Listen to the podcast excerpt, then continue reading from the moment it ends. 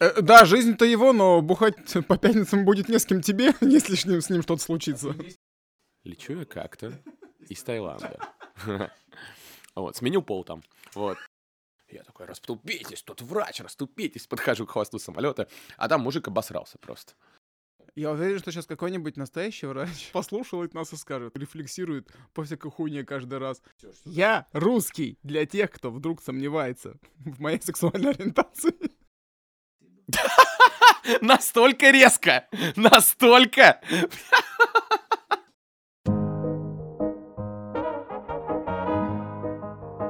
Всем привет! С вами подкаст 1 ИВЛ, 2 пациента. Меня зовут Амар, я врач спортивной медицины. Меня зовут Семен, я тоже врач спортивной медицины. В этом подкасте мы будем говорить про медицинскую этику, про те ситуации, которые каждый день происходят в жизни врача и пациента. Про ситуации, которые мы все много обсуждаем на кухне, но мало обсуждаем в открытом пространстве. Многие из них набрасывают тень и на врачей, и на пациентов. Дисклеймер номер один. Мы не специалисты в области биоэтики. Мы врачи, которые тоже попадаем в щекотливые, неприятные, интересные и странные ситуации. И мы хотим в этом разобраться. Подкаст о том, как жить в мире неидеальной медицины. Дисклеймер номер два. В этом подкасте иногда говорят про секс, алкоголь и ругаются матом. Если вам нет 18 лет, то скорее становитесь совершеннолетним, чтобы вы могли слушать наш подкаст. Наркотики зло. Избегайте их.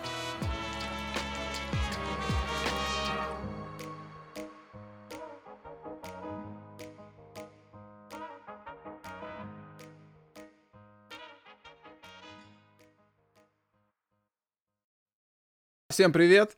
С вами снова Амар. С нами снова, с нами снова, снова Семен. Сегодня мы очень долго обсуждали, о чем говорить, примерно минуту-полторы. И решили, что мы сегодня поговорим о таком вопросе, как э, нужно ли помогать пациенту, если он не просит о помощи. Ну, понятно, что мы сейчас сразу опустим все моменты там с экстренной помощью, э, с помощью которую необходимо оказывать на законодательном уровне, когда пациент опасен для окружающих, для себя, там ты его не спрашиваешь, нужно ему помогать или нет.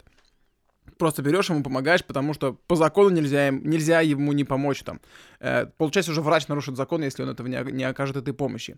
А вот такие ситуации, когда там пациенту говоришь, тебе нужно сделать такую там операцию или процедуру. Он говорит, да мне ничего не надо, мне ничего не беспокоит, ничего не переживает. А то, что там у меня условная варикозная вена, она у меня 30 лет это варикозная вена, и я не буду ее оперировать, и нахер мне ничего не надо. Угу. Как Или быть? По-другому называют это творить добро. То есть, когда человек, ты знаешь, Вот. например, а, загоняет себя количеством огромным тренировок, убивает свой опорно-двигательный аппарат, вот-вот у него стрельнет то тут, то сям, э, тебе по-хорошему ему нужно порекомендовать, посоветовать какие-то либо э, консультации, там, сходи к кардиологу, ты советуешь раз, ты советуешь два, то есть ты даешь эту рекомендацию, но человек не выполняет эти рекомендации, снова приходит к тебе. А, когда- а ты ему их даешь как то, как друг, как тренер, как врач его лечащий. Вот это сегодня, мне кажется, нужно обсудить. Э, В чем отличие того, когда ты даешь эти рекомендации как друг, как врач, как тренер. А если я врач, у меня есть друг? Я с ним вот в данный момент, э, как, как мне разграничить эти моменты? я, Я думаю, если что- мы с ним бухаем, я такой одел белый халат, сходи к кардиологу, снял, и мы с ним дальше бухаем. Блин, я думаю, что не надо надевать халат для того, чтобы сказать другу, что тебе обязательно нужно сходить на консультацию. Но вот вопрос здесь, знаешь, когда возникает, а, дать вот эту рекомендацию сходить к специалисту один раз, это нормальная история. Но когда человек ее не выполняет раз за разом, там, два, три раза, четыре, А ты видишь, что ему хуже, например, становится? Да, вот, вот тут вопрос, вести его за руку к специалисту или вообще как, как на него воздействовать, как правильно на него воздействовать, запугивать его или что вообще делать? Или, или не надо делать вообще ничего, это его жизнь, да? Вот такой философский вопрос. Э, да, жизнь-то его, но бухать по пятницам будет не с кем тебе, если с ним, с ним что-то А случится. ты эгоистично смотришь на эту проблему, я смотрю. То есть ты смотришь с позиции... А, Я на самом деле, по-моему, еще в первом нашем подкасте рассказывал историю, когда у меня медсестра делала крио одной пациентки и увидела новообразование у нее на шее, подошла ко мне и спросила, э, корректно ли будет ей а, порекомендовать посетить онколога. На что я сказал, давай не сразу ее не будем пугать, не онколога, а там, дерматолога, и отправим. И это оказалось меланома. На секундочку. А крио мы не провели процедуру. Из-за этого новообразования. Из-за Потому что этого- она вас смутила медсестру при осмотре, перед Да. процедурой. Да. И что отдать должно медсестре? Внимательность. И, казалось бы, не ее дело. Врач-то назначил процедуру. Пациентка пришла, она ничего не себе не заподозрила, и вот, грубо говоря, ее внимательность и лишний раз. Возможно, сказать, спасла жизнь пациентки. Да. Да. Во дворе у нас называется «ты лезь за лупу», а, но я считаю, что здесь это профессионально поступил человек. А вот вы, Амар, часто этим занимаетесь? Я один раз этим занялся и больше этим не занимаюсь. Я расскажу эту историю. Я тоже рассказывал ее в нашем первом подкасте, который, возможно, никогда не выйдет, а может быть, когда-нибудь выйдет. Прекрасный трехчасовой эфир. Просто слюни, сопли в микрофон, я его назову. Э, история, значит, такая была. Я был ординатором второго года. Ординатура у меня была в отделении сосудистой хирургии. Это была, ну, типичная это была не государственная больничка, не, не стационар государственный, но это была такая ведомственная больница, которая лечила всех подряд, потому что там э, койко-день нужно крутить, пациенты должны лежать, иначе, если ты не прокрутишь койко-день, тебе его на следующий год сократят в отделении. Ой-ой-ой, это что ж такое вы рассказываете? Это у нас в стране так происходит? А ты не знал. Я первый раз такое слышу. Здравствуйте, получите штраф административный и э, ждем вас. Суть э, в чем? Есть у тебя отделение, в котором там... Не койко-день не сократят, а... Ну, ты уж тут не раскрывай Ой. подробнее, я понял. Вдруг кто не понял, блин. У тебя в отделении 30 коек. Ага. Если у тебя э, за год занято в среднем меньше 30 коек, э, 28 коек. Это как с бюджетными местами в аспирантуре. Да, да. Понял, Руководство да. думает, а нахера тебе 30 коек? Ты же всего лишь 29 используешь. Угу. И убирает тебе двойки, две койки из отделения. Угу. Ну, соответственно, там срезается какое-то финансирование, угу. всякие надбавки за пациентов и все, и прочее, прочее. Покупается 5 МРТ, ставится подвал. Ну-ну. Вот, значит, э, лечили мы, значит, э, одного дедушку. Хроническое шеймение нижних конечностей, э, стандартная схема для человека его возраста — э, ходил без боли, там, дистанция без болевой ходьбы была 350-400 метров. В целом у него были показания к реконструктивной операции э, на артериях нижних конечностей. Угу. Э, дедушка уже был взрослый, уже ему было около 80 лет. Понятно, что ему никто там никакие шунты делать не будет, но в целом э, хирургу же дай только повод там что-то сделать. Э, было у нас прекрасное отделение эндоваскулярной хирургии, и было принято решение, что можно дедушке попробовать залезть баллоном, чуть-чуть там изнутри баллоном бляшки типа раздувать, стенд поставить, и может дедушка будет проходить там полтора километра пешком. Может. Ну, скорее всего, это бы случилось там. Вероятно. С, вероят... с большей вероятностью у него бы наступило ну, облегчение. Хирург для того и должен оценить вероятности же, правильно? Да. Значит, угу подхожу к этому дедушке, говорю там, дедуль, давайте, вот есть такая тема, ты сейчас ходишь там 300 метров, а потом будешь километр ходить. Он мне говорит, «Ну, не, не нужен мне этот километр, мне этих 300 метров вот за глаза хватает. Я приехал на дачу, на огороде повозился, до магазина дошел, вернулся обратно, там, да, я сделал три остановочки, все хорошо, я... Мне все устраивает в моей жизни. Я говорю, так нет, так давай же сделаем, будет же еще лучше, чем сейчас. В общем, он отказался. Через полгода он к нам приходит на очередную плановую госпитализацию. А, я ему опять к нему. Давайте сделаем стенд поставим там. Прекрасные у нас хирурги вам все сделают, все будет хорошо. Операция пройдет там полчаса-час, вы ничего не почувствуете там, как будто местная анестезия, как укол, э, как зубы лечите, все будет классно. Он говорит, в общем, он э, потом говорит, ну ладно, вы меня уговорили. Угу. Опущу все остальные подробности, но через три месяца он умер в реанимации. Угу. Все эти три месяца он провел в реанимации. Подробности интересны. Э, со всеми, значит, вытекающими э, трехмесячного лежания в реанимации. С огроменными пролежнями. Ему за эти три месяца сделали то ли две, то ли три абдоминальные хирургии по поводу пореза кишечника. Э, это как следствие? Это, это все было следствие. Ну, как бы никто не может сказать, э, что случилось. Но человек за три месяца просто умирал и потом умер. Угу. Как говорится, иногда к врачу не ходи, не начинай лечиться. Да, это как в старом медицинском анекдоте, когда собирается консилиум врачей над пациентом и говорит, ну что, говорит, будем лечить или пусть живет. Да, да, да. А, вот э, здесь была ситуация, примерно, и это были ужаснейшие три месяца в моей жизни, потому что я тогда очень все сильно переживал. Ну вот, блин, нахрен я его уговорил, сейчас будет дед а что нормально. это в тебе, А что это в тебе говорило? Э, точнее, то, что ты у... уговаривал его именно. Э, ты же больше до него уговаривал кого-то еще? Ну, такие... Ну... Или только ты конкретно с ну, этим я этот до, случай? до этого случая я прям не, не то что агрессивно уговорил пациентов лечиться, но Да. убеждал, скажем так. Убеждал? Рассказывал все плюсы, Они все прово- минусы. проводили эту операцию, все было нормально. И вот на этом... Но в целом, да. То есть у тебя Это был не было такой такого, что первый первый раз мой. ты его попросил, э, уговорил и летальный исход. Да, это, был- это ты- первый случай, когда я к- че- человека уговорил на операцию. А. я- и даже не я ее делал, то есть у меня не было никакого интереса там, что я А. даже не ассистировал на этой операции, ее делали Понятно. врачи другого отделения. А что в тебе говорил? Желание помочь, юношеский максимализм, желание всем помочь, спасти Э, мир? я Или знаю, конкретного я не дедушку? не Быть может, знаю. этот дедушка был... Может быть, может этот дедушка был мне симпатичен, хотя я Да. даже дедушка, который мне не симпатичный, уговаривал там делать какие-то процедуры, которые, на мой взгляд, могли бы облегчить им жизнь. То есть мне казалось, что сейчас как классно мы деда полечим, блин, ему будет лучше, он будет э, по своей даче бегать не 300 метров, Ну, скорее, а это метра, такой километра без первичный, врачебный, юношеский максимализм Может спасти быть, весь может мир. быть, да, это да, скорее об этом всего. рассказывает нам сериал «Хороший доктор», сериал «Клиника», где они приходят молодыми, и сейчас мы всех спасем.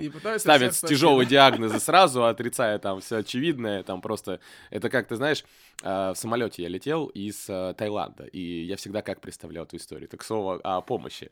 Лечу я Правда. как-то Из Таиланда. Вот, сменил пол там. Вот.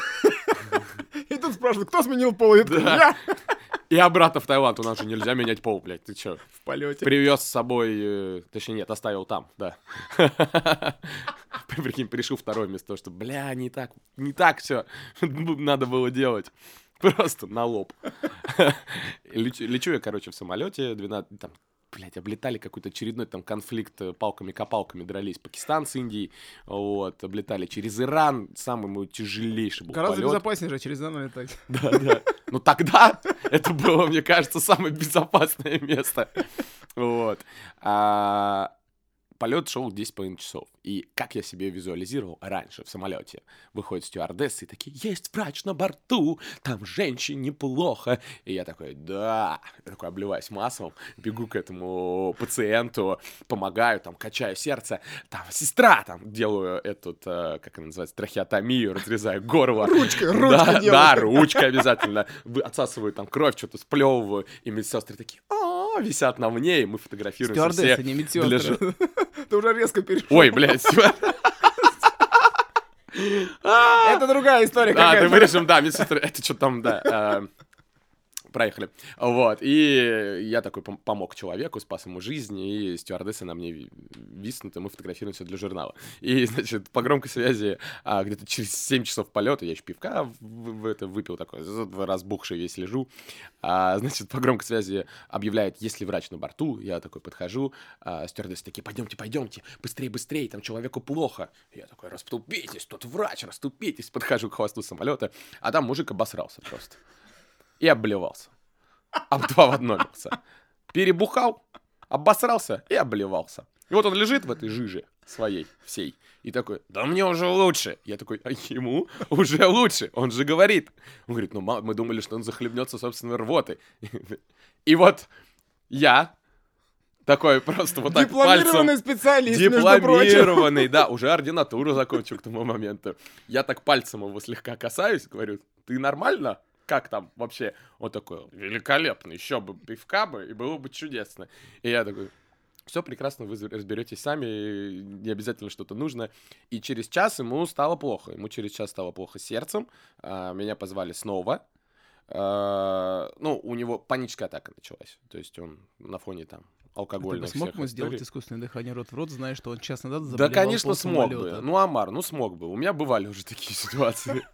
Ну, смог бы. Ну, потом бы, конечно, вот мы сейчас за Джо вспоминаем, когда дело касается какой-то острой необходимости и экстренной помощи, ну, я уж тут не смотрю ни на каких ситуаций. У меня был случай, когда у меня беременная в машине начала отключаться, терять сознание и захлебываться рвоты. Она, оказывается, она очень стеснялась э, вырвать в машине, ее тошнило, она стеснялась мне об этом сказать и начала проглатывать рвоту, которая фонтанировала у нее изо рта и поперхнулась. И когда я увидел, просто я вижу, еду, смотрю на дорогу, а справа человек в конвульсиях э, бьется. Она, я открыл дверь, она вывалилась из машины, беременная. Ты беременным делал когда-нибудь? дыхание рот в рот, не нажимая на грудную клетку. Я беременных видел только в отделении акушерства на шестом курсе. Ну, в общем, я не делал ей э, нажатие на грудную клетку. Слава богу, все обошлось тем, что я освободил ротовую полость, она задышала сама. Слава Какой богу. Кошмар. Пережил я нормально тогда в этот вечер. Какой Приличный стресс. Поэтому здесь, ну, я, естественно, не заходит речь, мы можем сейчас поржать, там, вспоминая, что кто-то обосрался или обливался, а на деле это и мы можем быть когда-нибудь и в любой момент. может потребоваться врач на самолете. Давай выпьем еще этого неизвестного кофе с кардамоном. Возможно, этот момент настанет сегодня. Да, да, да. Поэтому, когда заходит речь о вопросе, вопросе помощи, понятно, об экстренной помощи мы не говорим, это всегда да, но из того, что ты можешь делать. Например, когда я э, не могу помочь, не знаю, чем могу помочь человеку, то есть что происходит. То есть я знаю, как помочь, например, человеку, у которого приступ аутизма. Такая ситуация была в Петербурге, как? когда я видел, что человек, э, парень молодой, бьет головой а просто об дом он бился головой об дом с такой силой, что я думал, сейчас либо дом рухнет, ну, то есть я думал, пробьет э, себе череп. Я подошел сзади и крепко его обнял. Ну, действительно, наверное, я так поступил просто потому, что... Э, ну, скажем так, он бы себе просто разбил бы смятку голову, и просто не было другого варианта. И я понял, что он болен аутизмом. То есть по всем его движениям, по звукам, которые он издавал, я понял, что он болен аутизмом. Тут я понял, как ему помочь, слава богу, помогло. И моя хватка была сильная, еще пацаны мне помогли, рядом все увидели, что я его схватил, и набросились, тоже помогли. Они думали, а проходили мимо ребята, думали, что как вот злоумышленник поймал вора, и говорят, давай, ментов вызывай, что он у тебя украл? Я говорю, ничего не украл, парню плохо просто стало. И мы ему помогли, действительно, он там пошел дальше. Ну, это страшно, выглядит страшно. А, когда ты знаешь, чем помочь. А когда ты не знаешь, чем помочь, вот тут вопрос к тебе. Ну, как бы я в каких ситуациях? При острых каких-то кровотечениях, а, болезнях, а, при кровотечениях живота, чем ты тут поможешь? Холод только положить? Э, если, а, ну, то, если на улице, то нужно плотно затампонировать рану и прижать ее, чтобы оттуда максимально там как бы ничего не вытекло. Ну да, в крайнем случае, там, если голова повредилась, можно водой полить, да, найти место, откуда течет кровь, да, и закрыть. В- вопрос в том, что бывают ли какие-то ситуации медицинские, которые, например, ты не знаешь, как помочь, экстренные? Ну, вот. Да, ДТП. Я не знаю, что делать на ДТП. Ну, как бы я когда э, при мне случалось много раз ДТП, и каждый раз у меня одно и то же борьба внутри меня. Мне очень страшно идти на это все смотреть, потому что я потом все это буду видеть во сне. Мне потом все это будет сниться. Я потом буду все переживать. А это так и есть, да? А, ну, у меня да. У меня тоже. Я не знаю, как у остальных, у меня да. У меня тоже все ДТП. Я думаю, что люди, которые работают на скорой, они, возможно, меньше рефлексируют на эту тему, но как бы я на скорой не работаю, и когда передо мной случается ДТП, и я, у меня это было не один раз, mm-hmm. когда я стою и понимаю, надо пойти помочь, а потом я думаю, а ты потом вывезешь то, что ты сейчас увидишь, если ты сейчас увидишь какое-то месиво. И я стою, какой? блин, а если я уйду, никто же не поймет, что я врач. -то. Ну, шел мимо и шел. А, гаденыш, а потом еще думаешь о своих каких-то эмоциональных переживаниях потом. Ты в моменте должен бежать, разрывая рубашку на себе, а потом страдать, вот так сидеть с водкой, бутылки. Такой, «А!» и вот я делаю а, два шага от, флешбеки. два шага от, и ты думаешь, ну нет, я ну надо пойти. И каждый раз, ну, я всегда, естественно, я приходил на помощь, и несколько раз я реально не знал, что делать. Я один раз в Питере гулял ночью по городу, прекрасно все было. Я шел, шел, гулял, и передо мной случилась очень жесткая авария. Две машины на перекрестке на полном ходу столкнулись. А, и в одной из машин водителя заблокировало. Я пытался открыть дверь. Дверь не открывается. Я думал, я-то думал, сейчас как в кино, я разобью стекло рукой. Чуть не сломал себе палец тогда. И в итоге просто подбегает какой-то парень с молотком, разбивает стекло, и из машины начинает валить дым. Ну там, видимо, что-то да, уже начинает там или гореть, или может просто масло. Я, ну, в тот момент я не знаю. Uh-huh. Естественно, я убежал от машины. А потом я убежал, думаю, и смотрю, думаю, ну сейчас кто-нибудь его вытащит оттуда, и тут я такой, я врач, а разойдитесь, помогу ему. Ага. Так и никто, естественно, в машину не полез. А что случилось? Она сгорела? Нет, я на полпути развернулся, как обычно, залез в машину, вытащил его оттуда.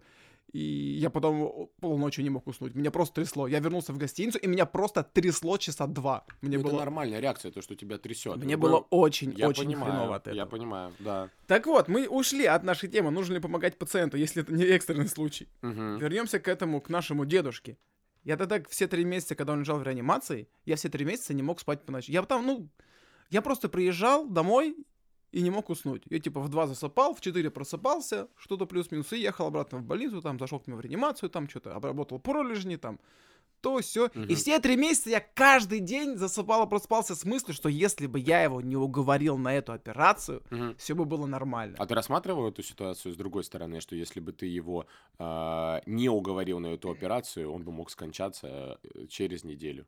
Э, не, понятно, что ему мог бы упасть на голову кирпич. Нет, не на голову кирпич. А это, из-за того, этой... что он в огороде перетрудился и не сделал ту операцию, ну, которую ты ему рекомендовал. Бы... Нет, нет, там же операция была на ноги, а не на сердце. Ну поэтому... какая разница? Ну, от остановки ног еще никто не умер. Не про остановку ног я говорю, а про то, что там, грубо говоря, закупка Нет, понятно, что там атеросклероз был во всех артериях. Скорее да. всего, у него мог бы случиться там, ну, не скорее всего, у него была вероятность инфаркта, инсульта. Но это как бы не имеет ко мне отношения никакого. Ну, да. Это уже было бы, это уже был бы божий промысел, понимаешь? Как, вот в этом, в этом выпуске мы узнаем, насколько Амар рефлексирующий человек.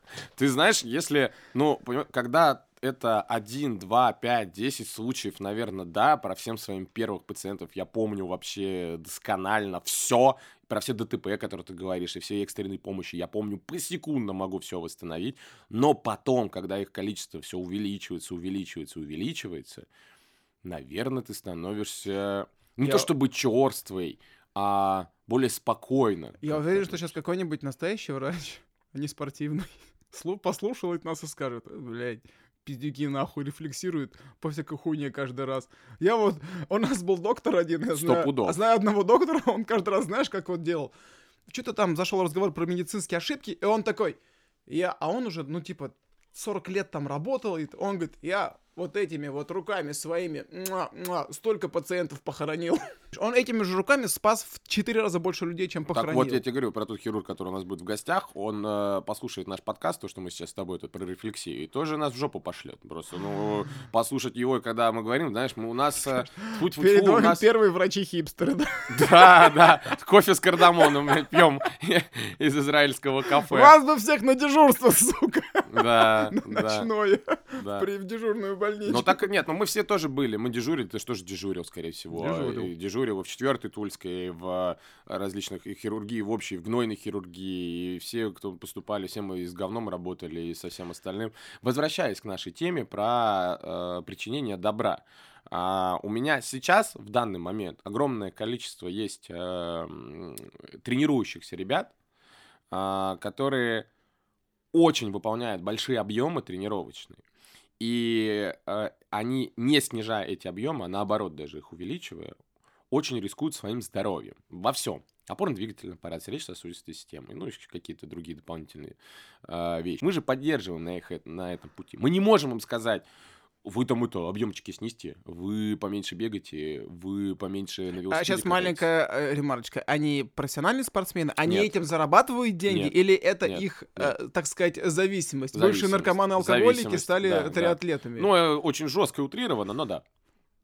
Ну, реально так, да. Это полупрофессионалы, любители, выполняющие большие объемы, которые, в том числе, так как ты говоришь, даже могут продолжать что-то употреблять и продолжать, кстати говоря, это очень часто встречается история, что люди некоторые продолжают употреблять даже наркотики и выполнять такие объемы физической тренировки. Я вот три дня сейчас на майских э, пивка себе позволил со свининой, знаешь, и с курицей на гриле. И сегодня мои 7 километров дались мне так, как будто я полумарафон пробежал. Честно, я функционально просто выпал. Как люди э, выполняют такие объемы, еще умудряются квасить и что-то употреблять, у меня, я диву даюсь, честно.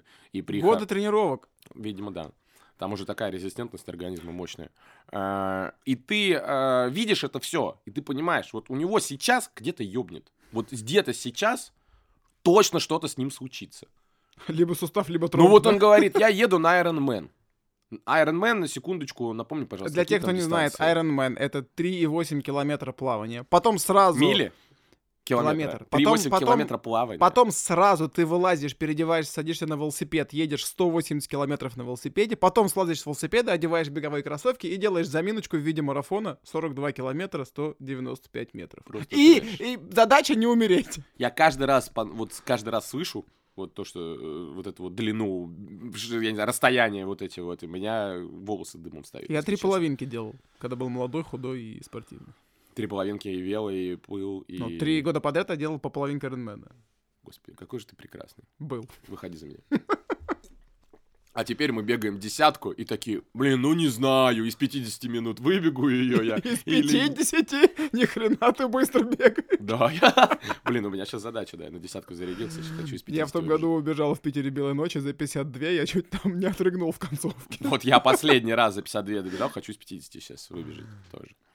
Но ну мои, что ты советуешь? Мои плюс 3 килограмма мне говорят нет. Что, ты что я могу тебе, что могу я советовать? Я э, удивляюсь и э, вежливо, вежливо человеку говорю, друг, дружище, дружок, пожалуйста, давай мы выберем что-то одно. Либо мы вот этот деструктивный путь выбираем, либо ты этот Iron Man готовишься как другой надо. деструктивный путь. Ну да, да, по факту баланса тут нету между ними.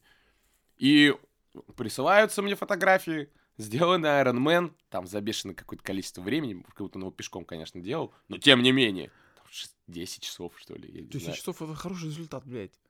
Да? Да. Ладно. Пойди сделай за 10 часов Iron Man. Да я за 10 часов 3,8 не проплыву. Я вообще, в принципе, 3,8 не проплыву. Но я и не кокаиновый наркоман. К сожалению. Да. Вот. Подожди, а ты своих спортсменов, кстати, предупреждаешь, когда они говорят тебе, я хочу сделать Iron Man. Ты говоришь им, что, понимаете, разброс от ничего до мучительная смерть на трассе. Объясняешь им, что у вас может там отъехать э, сердце, э, суставчик, там, это в, в лучшем случае мышцу порвете, растяжение, Слушай, а в худшем случае у вас идет, будет... Э... У нас идет многоплановая э, подготовка, начиная от УМО, э, заканчивая там тестированиями различными, кардио, кардио Блин, умо это, ну... Да подожди, ну я тебе говорю про глубокое, это, это эхо КГ делаем, все смотрим. Ну, слушай, это же, это же не гарантия. планом я понимаю, что ничего не гарантия. Да. Не гарантия, что я сейчас десятку пробегу, где-нибудь тромб не ебнет. Или да, ты там да. пробежишь. Ты предупреждаешь их, что несмотря на умо, на все, что мы делаем, вы можете отъехать на Мы это предупреждаем, но я не просто их предупреждаю. Люди еще продолжают бухать, употреблять, э, я не знаю, ночами не спать, работать, летать по 18 часов. И еще эти тренировки выполнять где-то... Куда они сейчас летают по 18 часов? Ну, по 18 часов куда? В Европу. У них у всех э, есть такая возможность куда-то летать. Вот. И в каком моменте ты прекращаешь им это говорить, прекращаешь как причинять им добро и говорить, ну, типа, ну ладно, ну, это его путь.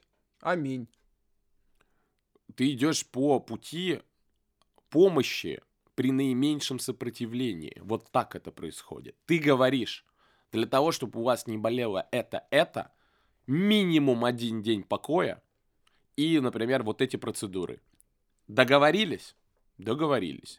Если ты говоришь сразу, две недели покоя, ничего не употребляем, не, ну две Все. недели покоя это нереально. Ну я просто говорю, ну, я понял. он дверь ну, то есть, открывает то, то и уходит. Э, нужно найти баланс. Да, ты договариваешься с ним. Окей. Ты, ну вообще, конечно, интересная история. Ты врач, ты договариваешься еще с пациентом, а давайте вот так. Ну, нет, понятно, что это клиент-ориентированность. Но вообще, если посмотреть на точки зрения общения пациент-врач, договариваться с пациентом, давайте вот вы не пачку сигарет будете курить, потому что у вас уже рак, а будете курить 18 сигарет. Если у меня рак, я хоть две пачки уже могу курить в день. Ну, условно. Ну, риски рака очень высокие. Очень высокие у вас э, риски рака. Вы будете курить не пачку, не 20 сигарет в день, а 18 сигарет в день ну не знаю, и уходит. Коль уж мы затронули тему рака, представим, что ты онколог, лечишь там одного пациента от рака ободочной кишки. Ты знаешь, что по последним исследованиям, ну, в принципе, ты знаешь, что этот рак э, может, может передаваться генетически детям этого пациента. Ну, то есть не то, что он передается, а то, что у детей этого пациента тоже, возможно, э, у него, скажем так, повышенные риски новообразований тех же э, сегментов, которые были поражены у пациента. Пациент умирает от рака или не умирает. Э, как ты думаешь, э, надо ли здесь работу проводить с э, детьми этого пациента. Как вот просто, опять же, я читал про случай, который был э, в Штатах. Э, один врач лечил такого пациента. Он ему сказал, он врач этому пациенту объяснил все риски, которые могут преследовать его детей. Сказал, что у них повышенные риски новообразования там. Когда они подойдут к порогу 40-45 лет, у них, возможно, тоже будут эти новообразования, они, возможно, могут быть злокачественными. Э, тоже могут привести к смерти. Хорошо. На что пациент ему ответил, я не хочу, чтобы моя семья знала о том, что я болею раком. Если вы сейчас скажете моим детям, э, что ваш отец болен, и у вас риски, они, ну, они узнают, что я болен. Я хочу, чтобы вы сохранили эту медицинскую тайну. Mm-hmm. Пациент умирает. Дочь узнает, что он умирает от онкологии, и подает в суд на врача, потому что он не предупредил ее о рисках. А она потом через 10 лет тоже заболевает этой онкологией, mm-hmm. такой, такого же типа. Mm-hmm. И она начинает раскручивать историю с отцом, и подает суд на врача за то, что он не предупредил ее о том, что у нее высокие риски, и то, что она может заболеть такого же м- Рода заболеванием. Э, рода заболеванием такой же онкологии. Я и надеюсь... суд она вроде выиграла. Она? Врач понес наказание за это. Ну, какое-то бесправное существо врач там получается. А где это было? В Асашай. А, ну, точно. А подожди, типа в России врач у нас правное существо. Но я не думаю, что такое бы дело вообще у нас было бы заведено. Э, ну... Россия. Россия. Я думаю, что оно не было бы заведено, потому что, как бы, да, судебная практика в России чуть по-другому, и прецедент... Да я вообще представить себе не могу историю, при которой э, ты уже заболеваешь, э, тем, ну, грубо говоря, у тебя в роду есть проблемы у родственников с сердечно-сосудистыми заболеваниями умерли от инфаркта, умерли от инсульта, и потом ты э, Умираешь от инфаркта и подаешь суд на врача. Да, ну там, не знаю, тромбоз какой-нибудь или гипертония, и ты начинаешь э, на врача, который лечил твоих родственников. А как ты думаешь, если был бы в российской практике прецедент, что врача осудили за то, что он не предупредил родственников умершего пациента о том, что они могут умереть от этой же болезни – но если у, у него в роду, у, там, у человека, отец умер в 45 лет от инфаркта, дед умер в 45 лет от инфаркта, прадед умер в 50 лет от инфаркта. Ну, вероятность того, что этот э, мужчина в этой семье доживет до 50 лет, очень низка. Но ему об этом никто не говорит. А как ты думаешь, если бы он перенес инфаркт, э, выжил после этого, узнал историю своей семьи, подал бы в суд на врача, и он бы выиграл это дело. То есть у нас бы был бы прецедент когда врач понес ответственность за то, что не проводил профилактическую работу с, э, так сказать, потомством погибшего пациента. А как ты представляешь исполнение этой профилактической работы? Это, собственно, попадает к тебе, не знаю, на операционный стол или на Ну, я думаю, что этим лечение. должен заниматься как не, не, не хирург и, возможно, даже не терапевт, а может быть врач общей практики, а, или же, не знаю, какая-то Э, специальная секретная служба, угу. которая... Вероятно, у вас есть риски. Там, По смс-кам, рассылка смс. Вы умрете 45 Слушай, лет, ну отправьте это, можно... это смс 10 родственникам. Но ты можешь до абсурда это довести ситуацию, потому что есть э, риски высоковероятные, есть маловероятные, как и с различными генетическими отклонениями у плода. Как, ну, ну окей, подожди, ситуаций. мы сейчас не лезем в какие-то дебри вглубь. Мы сейчас берем там э, самые распространенные смерти. Инфаркт там, инсульт. У нас три причины смерти в России самые распространенные. Это э, проблемы сердечно сердечно-сосудистой сосудистой системе, э, системы травма и онкология. Угу.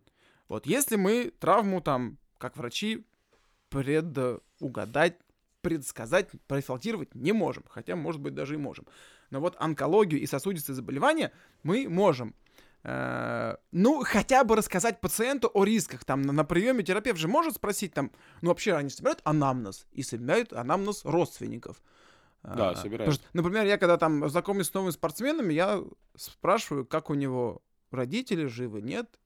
Если нет, то... Каждый раз, когда анализы смотрю, вижу какой-нибудь повышенный холестерин. Да, да, начинаешь выяснять про отца, да, да, про деда, про родственников, там, первой линии, которые могут, может, умер, умерли в молодом возрасте от угу. сердечных проблем. Да. И не всегда пациент понимает, зачем ты это спрашиваешь. Угу. Они думают, типа, какая тебе разница, чего мне умер дядька? Ну, спился или инфаркт? Просто интересно. Запишу себе. А на каком кладбище похоронили? Много народ было? Анекдоты знаешь какие-то интересные? Кутью Дядька рассказывал. Кутью. Да, вкус смерти. Ну-ну. Так вот. Э, Сладкий вкус смерти. Да, все детство кормили тем, блядь, невозможно. Кутью? Ты все детство кто-то умирал? Нет, просто любил ее, ел. Мам, убей соседа, кутью хочу. Не, ну мы ходили часто в церковь, там было отпевание, и вот это, знаешь, когда тебе дают конфетку вдохновения 73-го года и говорят, помяни раба Божьего там, такого-то, а тебе 4 года. И ты такой, блядь, вкусная конфетка, ну, помяну, ладно уж что, кто, чего, э, тебе эти снились вообще эти образы. Хорошо, что дядя Слава умер. Рабов. Рабов божьих, да. Э, продолжаем. Э, что, ты знаешь, я тебя слушаю, я с тобой отчасти согласен, часть моего э, русского нутра сопротивляется, говорит, блядь, опять ты свою какую-то рефлексирующую европейскую пиндосскую шушеру несешь сюда. Я русский для тех, кто вдруг сомневается в моей сексуальной ориентации. Я русский. А, все, вот это точно вырежем. Сто процентов. И, и ты идешь до конца. Бля, да ты идешь до конца даже больше, чем тот, кто это поет на самом-то деле. О, как мир перевернулся там. Так вот, возвращаясь к тому, что ты сказал по поводу э, онкологии, связанных и наследственных заболеваний, сейчас медицина достаточно быстро э, уходит очень далеко в, в плане своего развития. В да, Москве. ну в больших городах, в Москве, хорошо. И мы сейчас столкнулись с очень интересной историей, когда медицина развивается быстрее, чем биоэтика, ввиду чего? А, я расскажу опять же эту историю, но мы потом решим с тобой, оставлять ее или нет. В онкологическом центре имени Димы Рогачева а, большое количество детей с онкологическими заболеваниями крови тяжелыми заболеваниями крови, куда съезжается вся Россия, а, пересадка костного мозга, донорская кровь, сдают, ну, очень много там различных проводят операций для детей по всей России, а, которых нет возможности лечиться где-то в регионах. И вот а, раньше средний возраст жизни таких детей с таким заболеванием, ну, был 15 20 лет, 21 год. Не было такой медицины, не было возможности постоянной пересадки, постоянных переливаний, лечений, ну, там, своеобразное свое лечение, дорогое, но тем не менее сейчас появилась такая возможность. Эти дети стали э, вырастать до репродуктивного возраста, дорастать до репродуктивного возраста. Эти дети находятся долгое время в разных боксах и в разных отделениях, от которых всех а, их ограничивают, потому что иммунка... Но ну, они находятся в условно стерильных изолированных. боксах, все изолированы. Они, они находятся изолированные. Да. Единственное место, где они общаются, это где они общаются между собой, где-то в палатах, когда их переводят или еще где-то. Эти дети знакомятся между собой. Существует очень много сообществ, знаком, там, чатов, э, общения. Их родители, ты знаешь, это отдельный мир вообще. А дальше эти дети вырастают и строят семьи, и рожают детей. Это заболевание связано генетически. Некоторые из них сцеплены генетически. Почти на 100%, если один имеет такую особенность и второй имеет особенность, 99,9, что родится такой же ребенок. Медицина, закон, биоэтика не запрещает этим детям уже в репродуктивном возрасте заводить потомство, заводить семью. Встает вопрос. Вопрос этичный, биоэтичный, медицинский, на уровне законодательном. Как поступить в этой ситуации? Как правильно поступить в этой ситуации? А, потому что кроме экономического бремени, которое ложится там, на государство, да, но это сейчас аморально даже так говорить. Но это аморально, но это есть. Но это есть. Но об этом, как бы, это аморально, но об этом... Но это давай так, не в первую, ладно? Да, это не в первую очередь, но это есть. Вы должны знать, что это есть, что да, это проблема да. там условно маленькая, но она есть. Да, а то во втором это заведомое обречение ребенка, который э, будет рожден с этим тяжелым недугом. И вот к тому, к, к, к чему я все это связываю, все эти истории, к твоему о том, что от твоей истории, которую ты говоришь, почему нельзя сказать, что у человека есть риски? Просто у него там умер дедушка, умер. До мы дошли, до того, что все врачи все прекрасно понимают, все знают, на, просто на это смотрят и ничего не делают, потому что не могут. Как они могут э, на это повлиять? Никак. Тем, что могут сказать, ну, да, могут сказать. Типа, ну, ты знаешь, вот не нужно, наверное, вам там... Что? Что они могут сказать? Я, я не знаю, что можно здесь сказать. Ты знаешь, что можно сказать? Что ты сгоришь в аду сейчас за свою мысль. Что? За какую? За эту. За какую? Что им нужно что-то говорить. Ну да. А, ну, я не могу найти... Это опять из серии, это аморально, об этом аморально говорить, но это есть. И воды, и вы должны об этом знать. Да. Потому что у меня нету... Я не знаю. Я сейчас первый раз э, ты мне вот про это рассказал, я даже никогда не думал об этом, что... Я об этом тоже не думал, пока к нам не пришел оттуда э, лечащий врач. И когда он это рассказал, сказал, что э, фактор увеличения, э, фактор э, заболеваемости вот этот вот, он э, сейчас э, растет ввиду вот этого всего, что вокруг с медициной происходит, и в этом в том числе в этих организациях, потому что я работал долгое время в РДКБ, там были тоже такие дети, там много было детей, сложных детей, они между собой общаются, они между собой контактируют, взаимодействуют, растут буквально в больнице, бедные, живут в этой больнице, тяжело на это смотреть, тяжело с этим жить, э, ну, некоторые из них, я не знаю, переезжают потом в хоспис, но они тоже хотят жить, у них тоже должна быть как это или, например, давай разберем, раз уж мы пошли по таким этическим вещам. Мы обязательно будем отдельно делать про этот подкаст, про эвтаназию, про эти все вещи мы будем отдельно говорить. Но э, по поводу да, начальной нашей темы, нужно ли э, что-то давать какие-то рекомендации или... Нет, нет, давать рекомендации нужно сто процентов. Сто процентов. Я считаю, что давать рекомендации обязательно нужно. Но, как бы, возможно, каждый раз, когда ты видишь одного того, опять же, э, в чем суть примера. Приходит там к тебе, ну, как я был в сосудистой хирургии, у меня были варикозы. Приходит пациент с варикозом, ты говоришь, у тебя варикоз. Он говорит, да и хер с ним. Он приходит к тебе через полгода еще раз. Ты ему, ну, как бы, как по мне, я ему еще раз скажу эту короткую фразу, у вас варикоз, надо думать оперировать, приходите. Uh-huh. Все-таки я пришел к выводу, что лучше об этом говорить, чем об этом не говорить. Возможно, ты это делаешь чисто для э, очищения своей совести. А вдруг у него там будет тромб, и он умрет от этого тромба, который у него образовался в этой варикозной вене на ноге. Такой, может быть? Может быть. А ты не говорил ему. А ты скажи, и, а дальше он уже пусть сам распределяет своей судьбой. Ты понимаешь, что в медицине еще иногда причины следствия это довольно такие туманные истории. Ну понятно, что впоследствии не значит. Ты же понимаешь, что там э, ген, который отвечает за фактор риска онкологии, он может быть заметилирован, то есть закрыт на протяжении всей его жизни, а запустить его может не курение, а я не знаю, да. там. А здоровый образ жизни. Ну не здоровый образ жизни, ну, условно а, не знаю, говоря. Уга, уга, это... Жизнь в пределах третьего транспортного да. Да, да, да, да, да. Вполне себе. Человек всю жизнь копил на квартиру в пределах трешки, переехал, заболел раком и да. умер. Я же не курил, я же вел здоровый образ жизни. Я там это, я там то. Или нахуй нахлоротил какой-нибудь на производстве, надышался, и пожалуйста да. тебе. Вот. А кто-то курит всю жизнь, и ничего, и никакого рака нет. Это же факторы, факторы вероятности, оценки вероятности. Человек встречает другого, заводит э, ребенка, и у того фактор либо растет, либо снижается из-за того, как у них это аллели сложились. Поэтому, когда мы говорим про генетические какие-то тесты, я всегда говорю, это оценка вероятности. Ну, понятно, это... что это не сто процентов. Это просто шанс там чуть выше, риск ну, чуть да. выше или чуть ниже. Да. Ясно, что никакой стопроцентной вероятности нет. Но как по мне, что лучше пациенту, даже, да, это нудно, но каждый раз, может быть, ему стоит об этом напоминать, угу, что угу. там есть проблема, и надо не забывать о ней. Угу. А как, скажем, поступить в ситуации, когда э, велика вероятность того, что у женщины э, в беременность э, возможны различные отклонения у плода, э, неважно, что это может быть и заболевания какие-то, начиная там, не знаю, от, э, опять же, там, рисков сердечно-сосудистых и заканчивая каким-то У серьезным... плода или у женщины? У плода, у плода, у плода. У плода mm-hmm. и, и что, как об этом в том числе говорить. Сейчас понятно, есть ИКО, есть... Да никак, как есть, так и говорить. Что?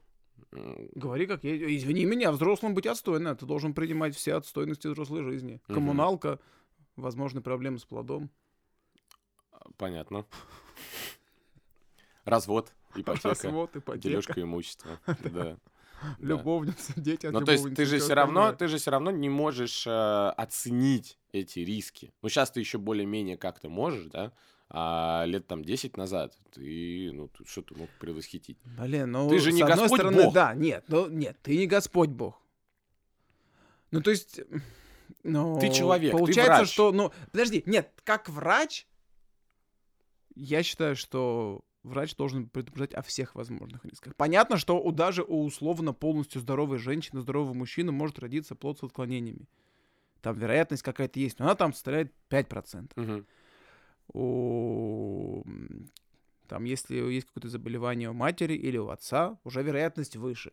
И я считаю, что еще на этапе планирования беременности Врач должен про все эти риски говорить пациентам. Возможно, даже сейчас же делают, делают генетические тесты на всякие отклонения. Еще там чуть ли не на... Ну, точнее, не чуть ли, ну, а в первом узнают, триместре беременности. И они узнают о высоких рисках и собираются что? Развестись, не заводить детей? Но если заводить. у них там нет, там есть в некоторых местах риски чуть ли не 99% каких-то отклонений очень угу. тяжелых или вообще, не, которые могут э, быть, э, ну, чуть ли не... Ну, то есть предпочитаешь к... доката- докопаться до, до самой сути истины?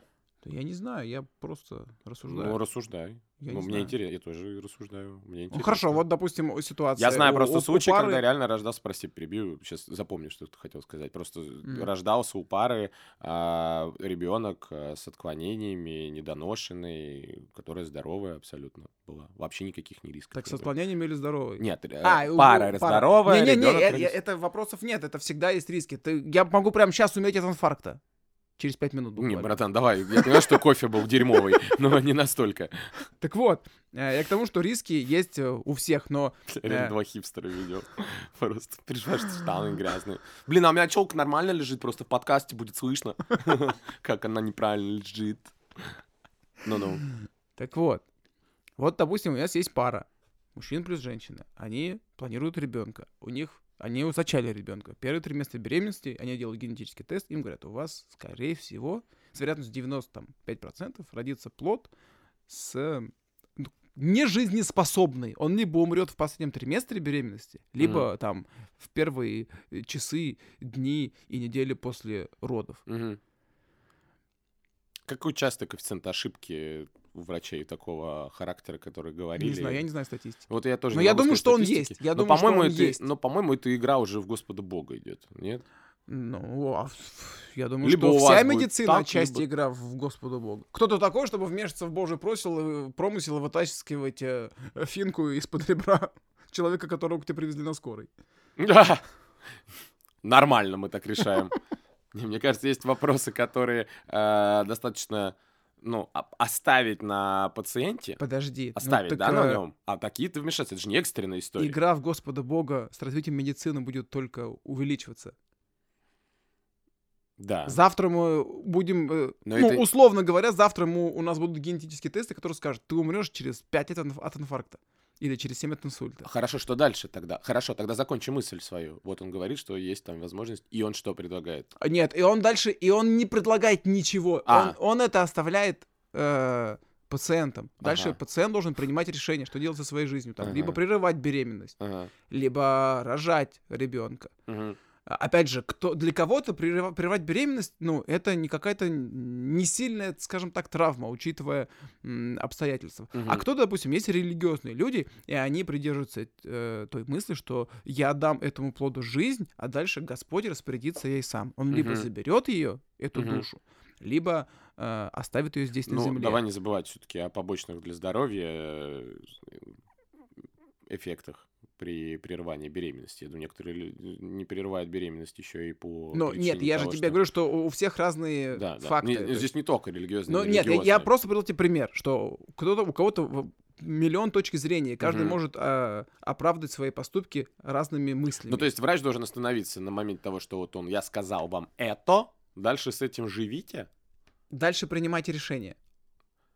Нет, и, и, и рассказал это, и сказал все возможные дальнейшие пути, что вы можете там прервать беременность. Бро. Или вы можете рожать. Но не, он не, не должен не. настаивать. Вам нужно не, не, обязательно не, не, прервать не, не, беременность. Не, смотри, смотри, ситуация. Приходит спортсменка, а, которая всю жизнь занималась греблей.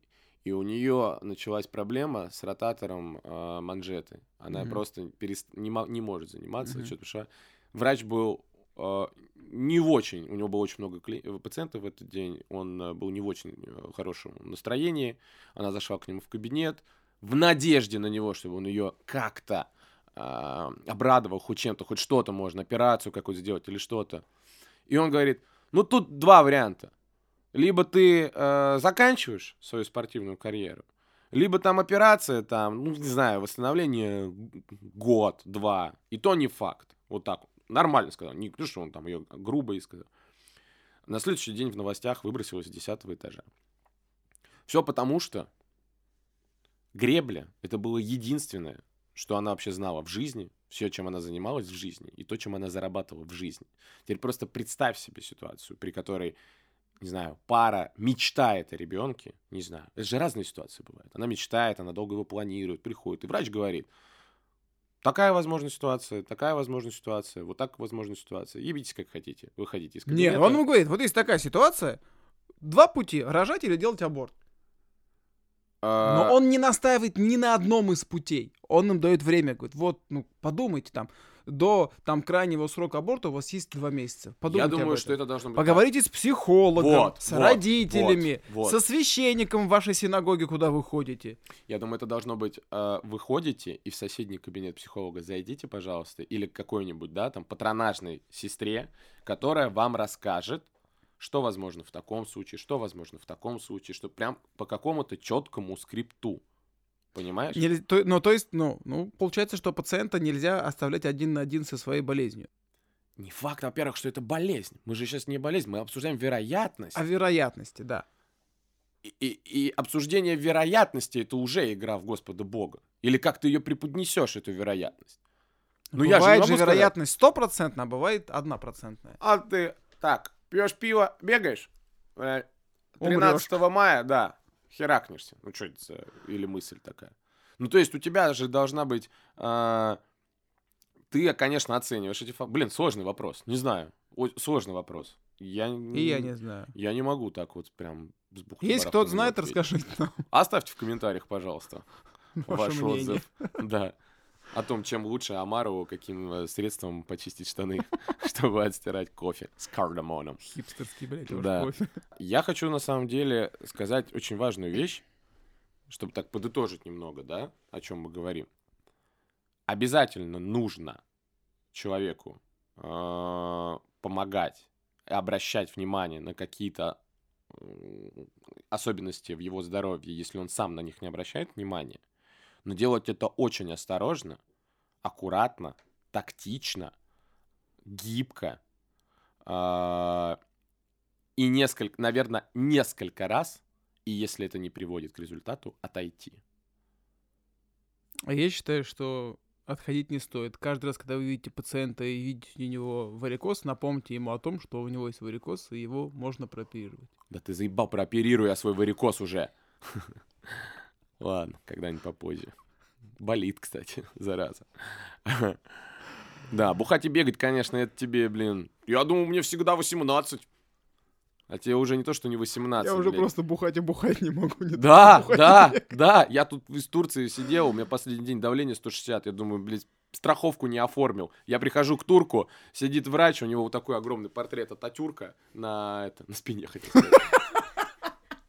На этом, на стене. А, И я такой, братан, мне кажется, а у меня шумит в ушах, пульсируют виски, э, сердце, так знаешь, поджимает. Он такой, посидите две минуты, а, давайте померяем. И у меня там 165, а, нижняя 100, что ли, было. И он говорит, таблетка нет никакой? Ничего нету? Если вдруг грудная клетка вот так вот, ай, в левый рука, ай, в лопатку отдало, ай, чувствуйте, это инфаркт. Летите домой. Да, да. Он говорит, это инфаркт. Звоните вот это номер. Мы приедем. Там 600 евро госпитализация, 300 евро вот это. А я понимаю, что я приехал, а страховку забыл оформить. И я такой, так, окей, Google, как снизить давление в домашних условиях? Возьмите мочки уха. И я реально просто чуть ли не в тантру какую-то. Мне через день уезжать. Я такой, ты чё, ты чё, Семен, успокойся. Вот мне никто не рассказывал про мои факторы риска сердечно-сосудистых. А начало давление скакать после 30. Ты врач, там себе расскажи. Так я ничего не делаю, блин. Мы самые злостные сапожники без себе сапог. расскажи свои факторы риска, тут. Да? Всем спасибо. Настолько резко! Настолько! Типа как будто вообще ничего не было, блядь. Ну все, блядь, я просто... Я пошел. Да, класс. А песню споем Розенбаума споешь в конце? Нет.